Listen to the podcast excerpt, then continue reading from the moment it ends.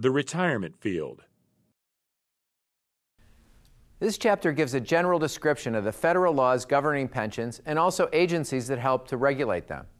The chapter also provides some general information about the pension market and how to find information about this field.